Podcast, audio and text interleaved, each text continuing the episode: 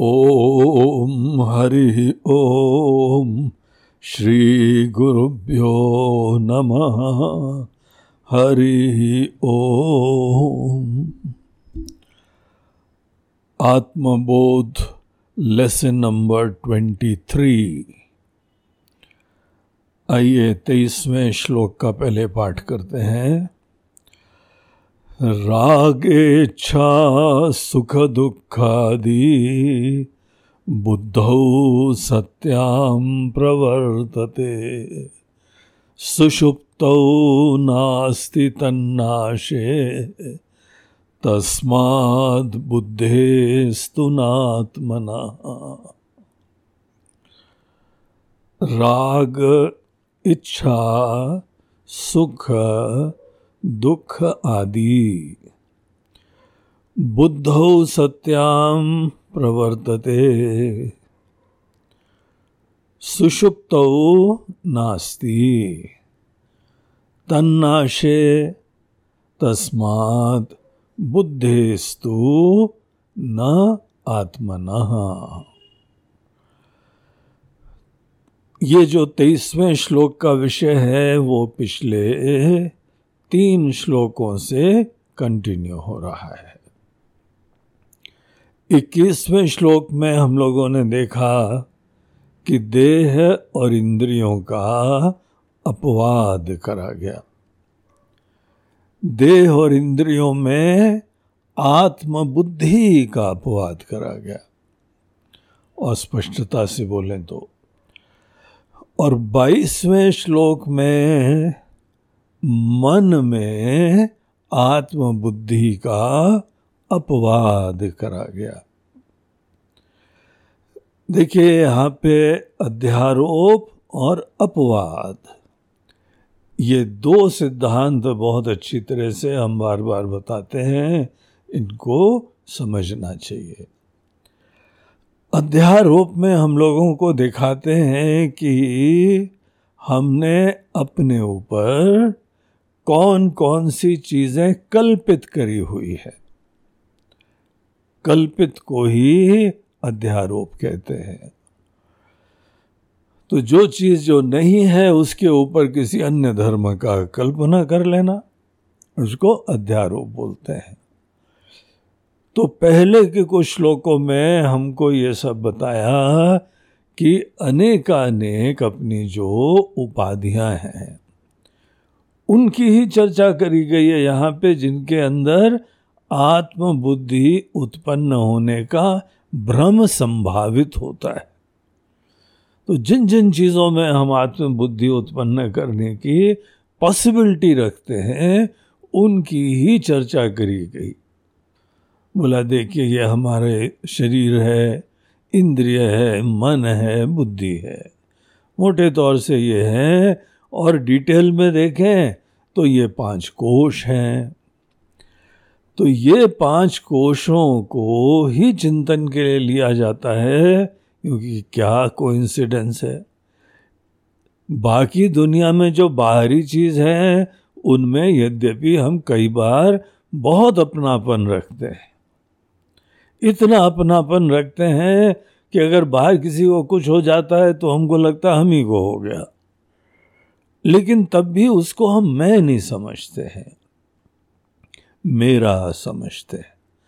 लेकिन जहाँ ये बात हमारे शरीर, इंद्रिय, प्राण, मन, बुद्धि, इनकी आती है, यद्यपि ये भी दृश्य है।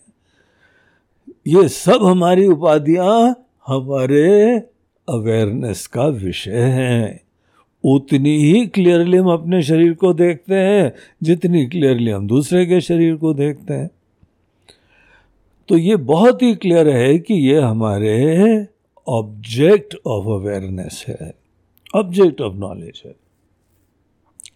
लेकिन देखिए, बाहर भी ऑब्जेक्ट है, ये भी ऑब्जेक्ट है, लेकिन जहाँ ये बॉडी माइंड इंटेलेक्ट में हम आते हैं, यहाँ पे ये भ्रम आने का संभावना होती है।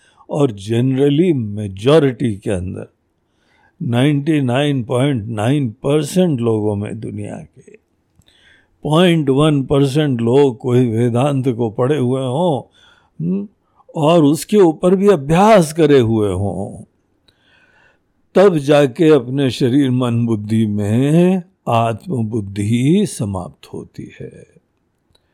तो ये यहाँ पे जो संभावना होती है इसको पहले हम देखते हैं कि कौन कौन सी उपाधियाँ हैं।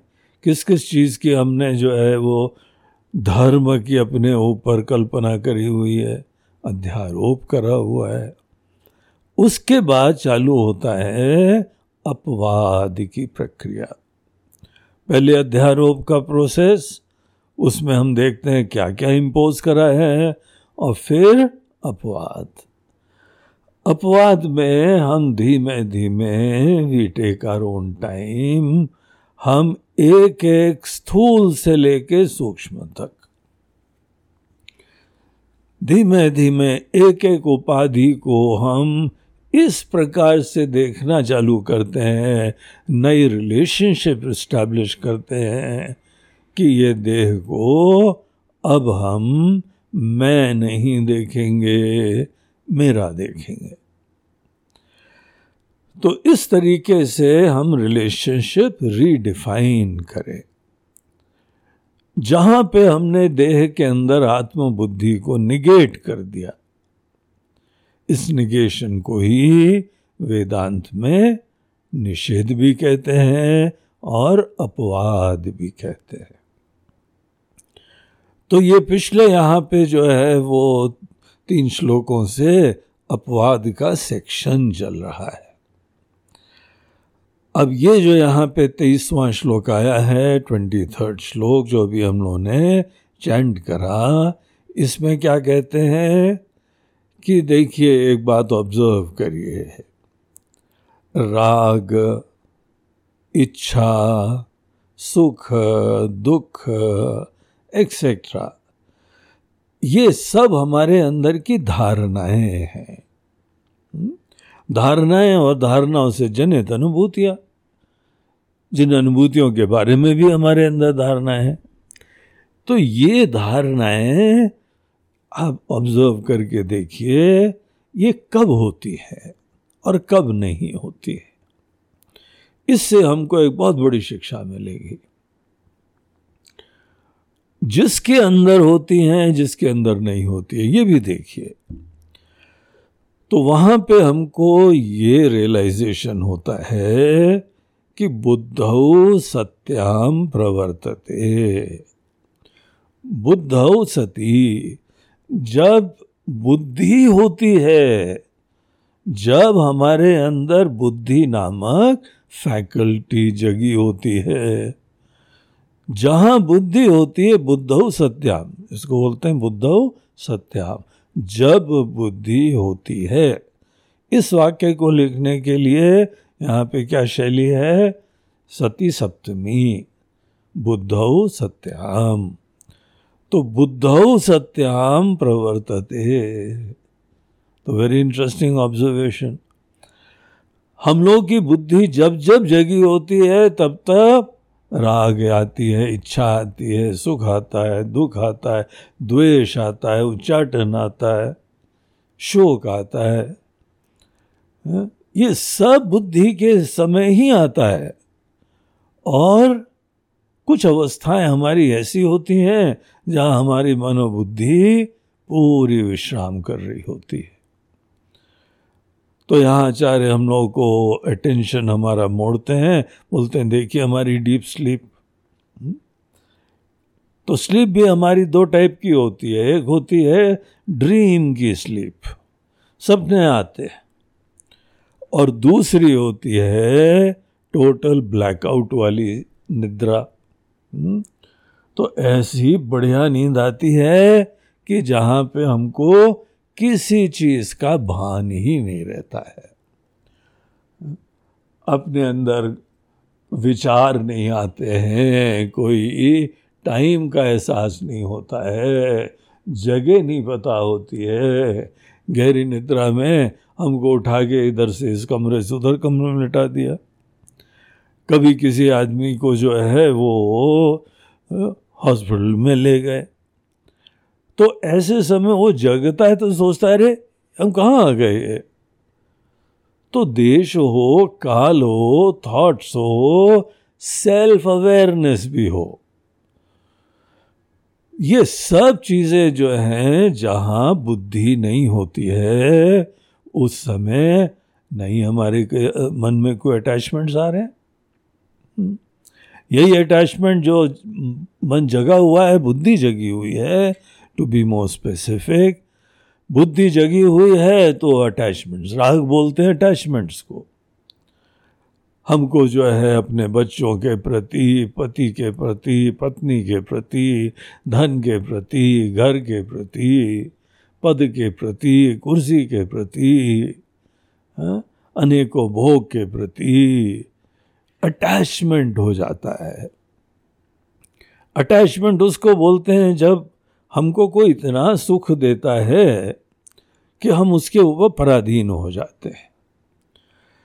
ये पराधीनता वाला संबंध जो है ना, उसको बोलते हैं राग अटैचमेंट और जिस चीज़ के प्रति आपको अटैचमेंट हो जाता है, उसके बगैर हमारा जीना दुश्वार हो जाता है। हम कल्पना ही नहीं कर सकते। अगर वो हमारी इष्ट वस्तु राग का आस्पद हमसे दूर चला जाए तो हमारी ऐसी स्थिति होती है जैसे बगैर पानी के मछली हो। छटपटाने लगते हैं। किसी से बड़ा प्रेम हो गया, उससे दूरी है तो बेचैनी आती है। और जब वो होता है तो बहुत खुशी आती है।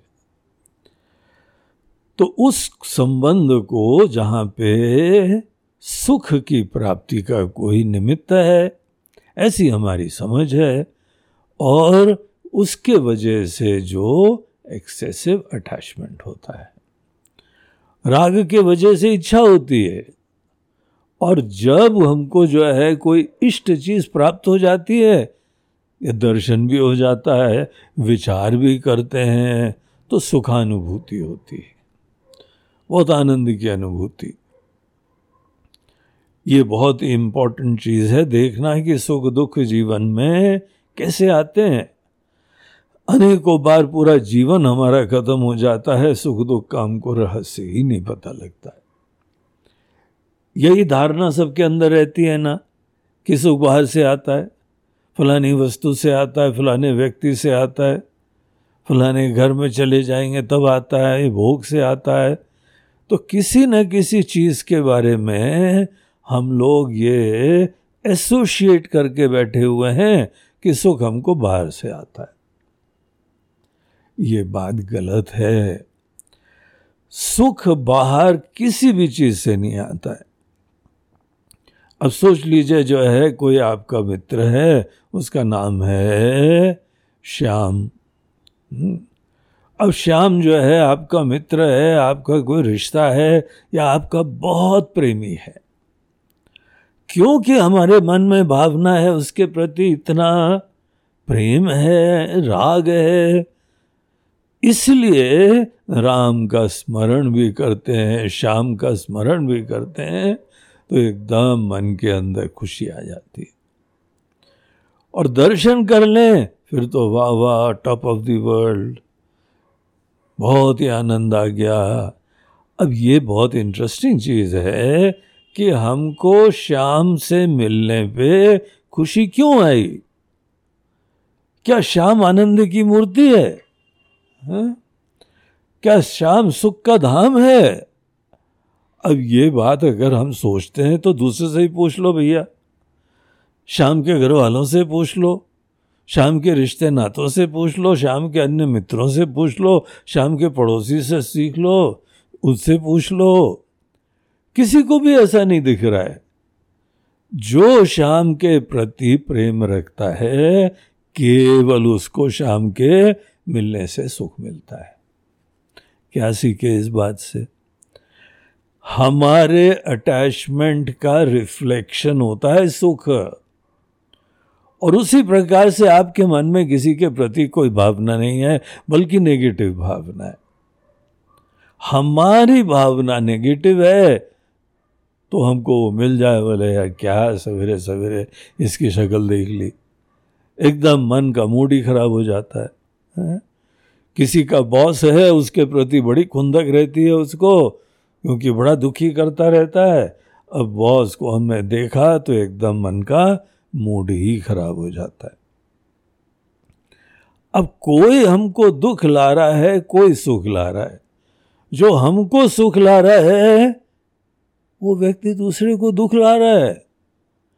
और जो हमको दुख ला रहा है उसके बड़े पर प्रेमी लोग हैं। उसके पति पत्नी से पूछो उसकी माता जी से पूछो अरे ये तो बड़ा लाडला है ये तो बहुत प्यारा है, है? उसको ये पूरा बड़ा सुख दे रहे हैं। ये लेसन बहुत इम्पोर्टेंट है समझना। अन्यथा हम लोग जो है पागलों की तरीके से बाहर की अनेकों चीज़ों में भागते रहते हैं। तो हमको कोई चीज़ सुख नहीं देती है। डिपेंड करता है आपने किस चीज़ के ऊपर इंपॉर्टेंस की बुद्धि रखी इंपॉर्टेंस का अध्यारोप कर दिया, महत्व की बुद्धि रख दी। आपका डिस्क्रिप्शन है आपने आज जो है जवानी में सपोज़ किसी ने एक के ऊपर आरोपण कर दिया। शादी ब्याह हुई, उसका कुछ और पता लगा, उसके प्रति अब दृष्टि बदल गई, बोला, अब तो भाई हम तो डाइवोर्स लेंगे। हाँ? वही दुखी कर रहा है। तो एक ही व्यक्ति है, एक समय सुखी कर रहा है, एक समय दुखी कर रहा है। क्यों ऐसा होता है? क्योंकि ये हमारी दृष्टि का ही रेसिप्रोकेशन होता है। जैसी बुद्धि किसी के बारे में रखेंगे, आप देखिए जो जो आपको सुख देता है, इसीलिए हमको कोई पूछने की बात थोड़ी है। आपने ये सिद्धांत समझ लिया, इसी से प्रमाण मिल गया कि समस्त सुख की वस्तुओं के अंदर आपके अंदर राग विराजमान है, अटैचमेंट विराजमान है, शोभनत्व का अध्यास। एक और वर्ड आपको हम बता रहे हैं। जब किसी के अंदर हम सुख की कल्पना करते हैं, इसके लिए एक वर्ड यूज़ होता है वेदांत में, शोभनत्व का अध्यास। शोभनत्व का अध्यारोप। अध्यारोप और अध्यास, ये दोनों एक ही भाव से शब्द यूज़ होते हैं। ये सब व्यक्तियों की अपनी अपनी कहानी है।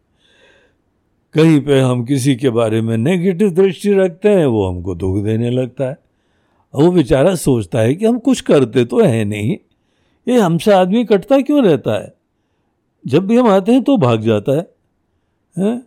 यह एकदम शक्ल बदल देता है हमने तो कुछ भी नहीं करा लेकिन बस ये व्यक्ति की अपनी दृष्टि की बात होती है, है? तो ये जो राग है, इच्छा है, सुख, दुख आदि, ऐसे और भी जितने हमारे इमोशनल रिस्पॉन्सेज होते हैं, वो सब चीज़ें यहाँ आचार्य बोलते हैं। देखो point to be noted observe this जब आपकी बुद्धि जगी होती है, तभी ये सब पूरा होता है खेल। और गहरी निद्रा।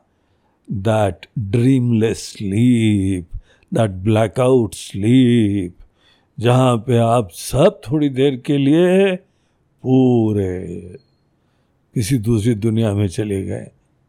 होश हवास ही नहीं होता है हमको उस समय हमारा मन और बुद्धि दोनों विश्राम करते हैं, सो जाते हैं।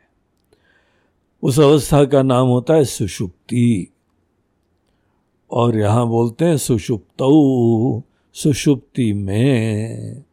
सुषुप्ति अवस्था में तन नाशे ये बुद्धि हमारी लीन हो जाती है, विश्राम करती है, सो जाती है अवेलेबल नहीं रहती है?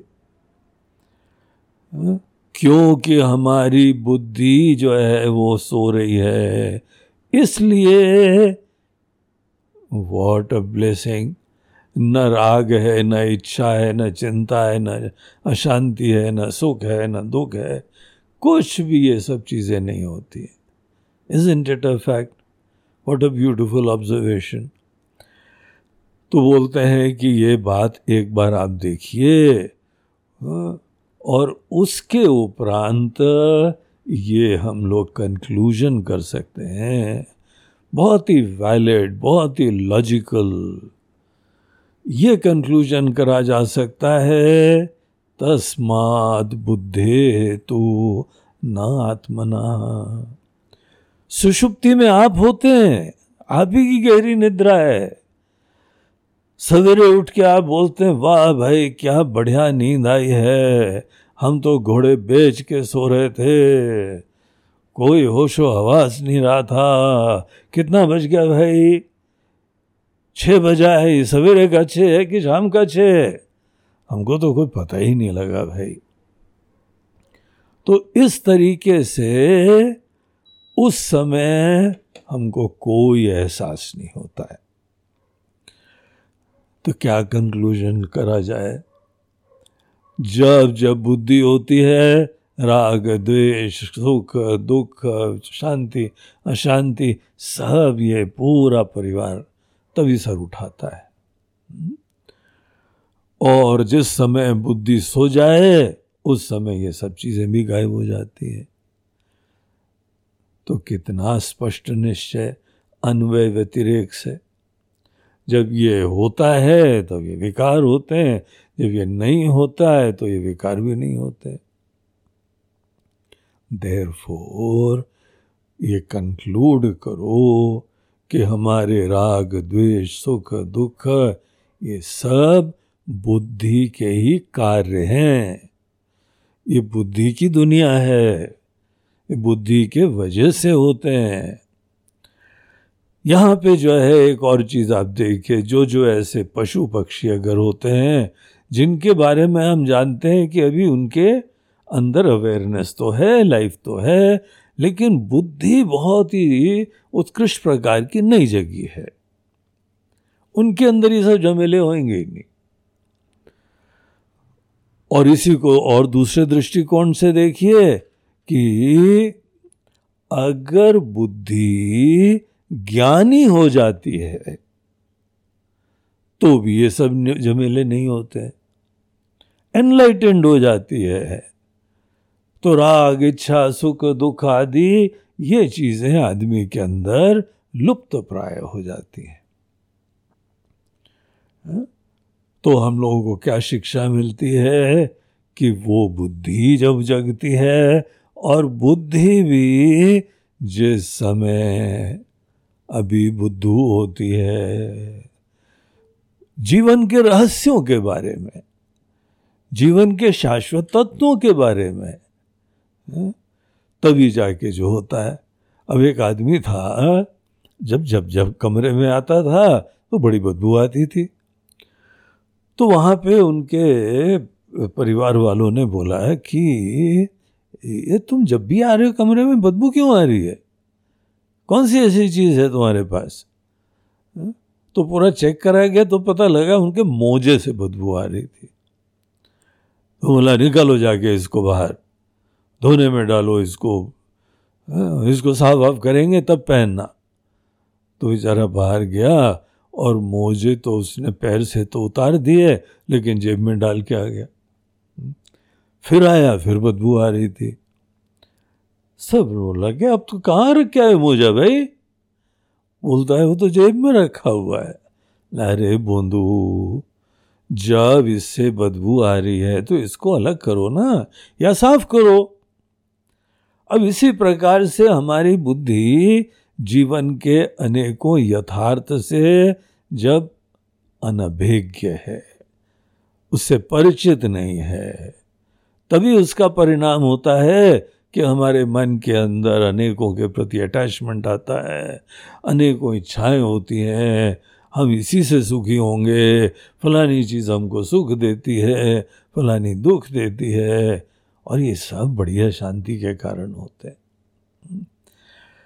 मनुष्य का जीवन जो है वो बगैर ऐसे अप्स एंड डाउन्स के सदैव आनंद में रह सकता है। ये ज्ञान का प्रसाद होता है। अगर कोई जीवन की वास्तविकता और अपनी वास्तविकता बेसिकली आत्मबोध का प्रकरण चल रहा है, ध्यान रखिए। आत्म का बोध जब वो प्राप्त कर लेता है, आत्मा का ज्ञान प्राप्त कर लेता है, और जितने अनात्मा के उपाधियाँ हैं, उनके धर्म अपने ऊपर से अपवाद हो जाता है, निषेध हो जाता है, और अपनी वास्तविकता को वो रियलाइज़ कर लेता है।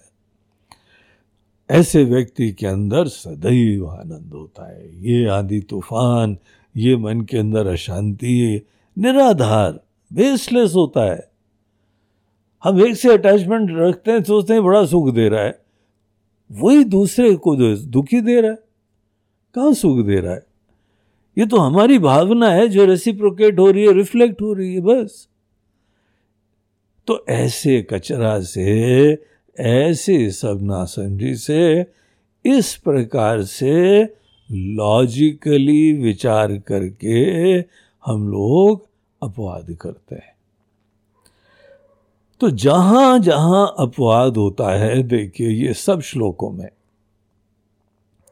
हमको केवल ये नहीं कहा जा रहा है कोई, बस मान लो। हमने कह दिया इसीलिए मान लो। ये अंधविश्वास वगैरह जो है ना, यहाँ वेदांत में नहीं चलता है। यहाँ पे अगर कोई चीज़ प्रपोजिशन होता है कोई सिद्धांत बताते हैं, प्रस्तावित करते हैं तो उसके लिए पर्याप्त प्रमाण देते हैं। शास्त्र प्रमाण भी देते हैं और युक्ति का प्रमाण भी देते हैं और अनुभूति में हमारा घटित करते हैं। दिखाते हैं कि अपने हम एक्सपीरियंसेस को एनालाइज करें। अब जैसे यहाँ पर उन्होंने बताया कि हमारा आपका सबका अनुभव है। क्या चीज़? कि सुषुप्त नास्ति तन्नाशे। मन से जहाँ पे जो है हमने डिटैच करा, जिस समय हमारी बुद्धि सो गई, उस समय मन के अंदर राग, इच्छा, सुख, दुख, ये सब उथल पुथल ये वृत्तियों का प्रवाह, ये थॉट्स का जो है फ्लो कुछ भी नहीं होता तो देखिए, बड़ा लॉजिकल प्रोपोजिशन है। आप अपने एक्सपीरियंसेस को लाइफ को एनालाइज करेंगे तो आपको स्पष्टता से वेदांत के प्रोपोजिशन की लॉजिकलिटी दिखाई पड़ती है। तो और इसका परिणाम क्या होता है? अगर ये सब सिद्धांत हम समझते हैं तो आत्मा को अनेकों कल्पनाओं से मुक्त करते हैं, और जब हम अपने आप के अंदर सब कल्पनाएँ दूर करते हैं, तभी जाके आत्मा का यथार्थ का ज्ञान होता है। ऐसे बहुत सारे साधक लोग हैं जो अपने मन के अंदर अनेकों धारणाएँ इस प्रकार से, ऐसे लॉजिकली प्रमाण पूर्वक उसको दूर ही नहीं कर रहे इन चीज़ों की अवेयरनेस ही नहीं है उनको। और बस ये बोलते रहे, हम ब्रह्म हैं, हम ब्रह्म हैं। चिदानंद रूप शिवोहम शिवोम। महाराज जी निर्वाण षटकम बहुत अच्छा लगता है। कोई सदैव हमसे कहे कि हम ही शिव हैं हम ही शिव हैं तो कितना अच्छा लगता है, है? अब किसी को ही बोलो तुम राजा बेटा हो। राजा बेटा राजा बेटा राजा राजा सुन के तो सबको ही खुशी मिलेगी। लेकिन राजा बेटा को राजा बोलने से राजा थोड़ी हो जाता है। हम केवल बोलते रहे कि हम जो है शिव स्वरूप हैं शिव स्वरूप हैं। ऐसे कैसे स्वरूप हो जाते हैं? आपको पता है, जीवन में एक परिस्थिति प्रतिकूल होती है, यहाँ पर हार्ट अटैक होने लगते हैं। हाइपरटेंशन हो जाता है, बीपी हो जाता है, अशांति हो जाती है, फिर भागते फिरते इधर उधर। फिर उसके उपरांत तो मन के अंदर जो है, वो पीड़ा होती है और शायरी निकलने लगती है। मैं शायर तो नहीं था, लेकिन शायरी आ गई। ऐसी भयंकर पीड़ा होने लगती है। तो ये सब भोकट की प्रॉब्लम इसीलिए होते हैं क्योंकि आत्मा पे, अनात्मा के धर्म का हमने अध्यारोप किया हुआ है। और ये वेदांत शास्त्र का आशीर्वाद है कि हमारे अंदर से जो जो भिन्न भिन्न अध्यारोप हैं उन अध्यारोपों का यहाँ पे अपवाद होता है।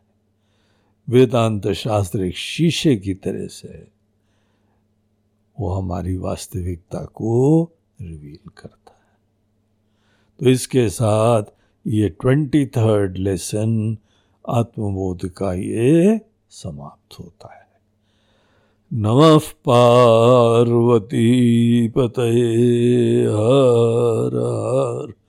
महादेव नर्मदे हर बोलो गंगा मैया की जय।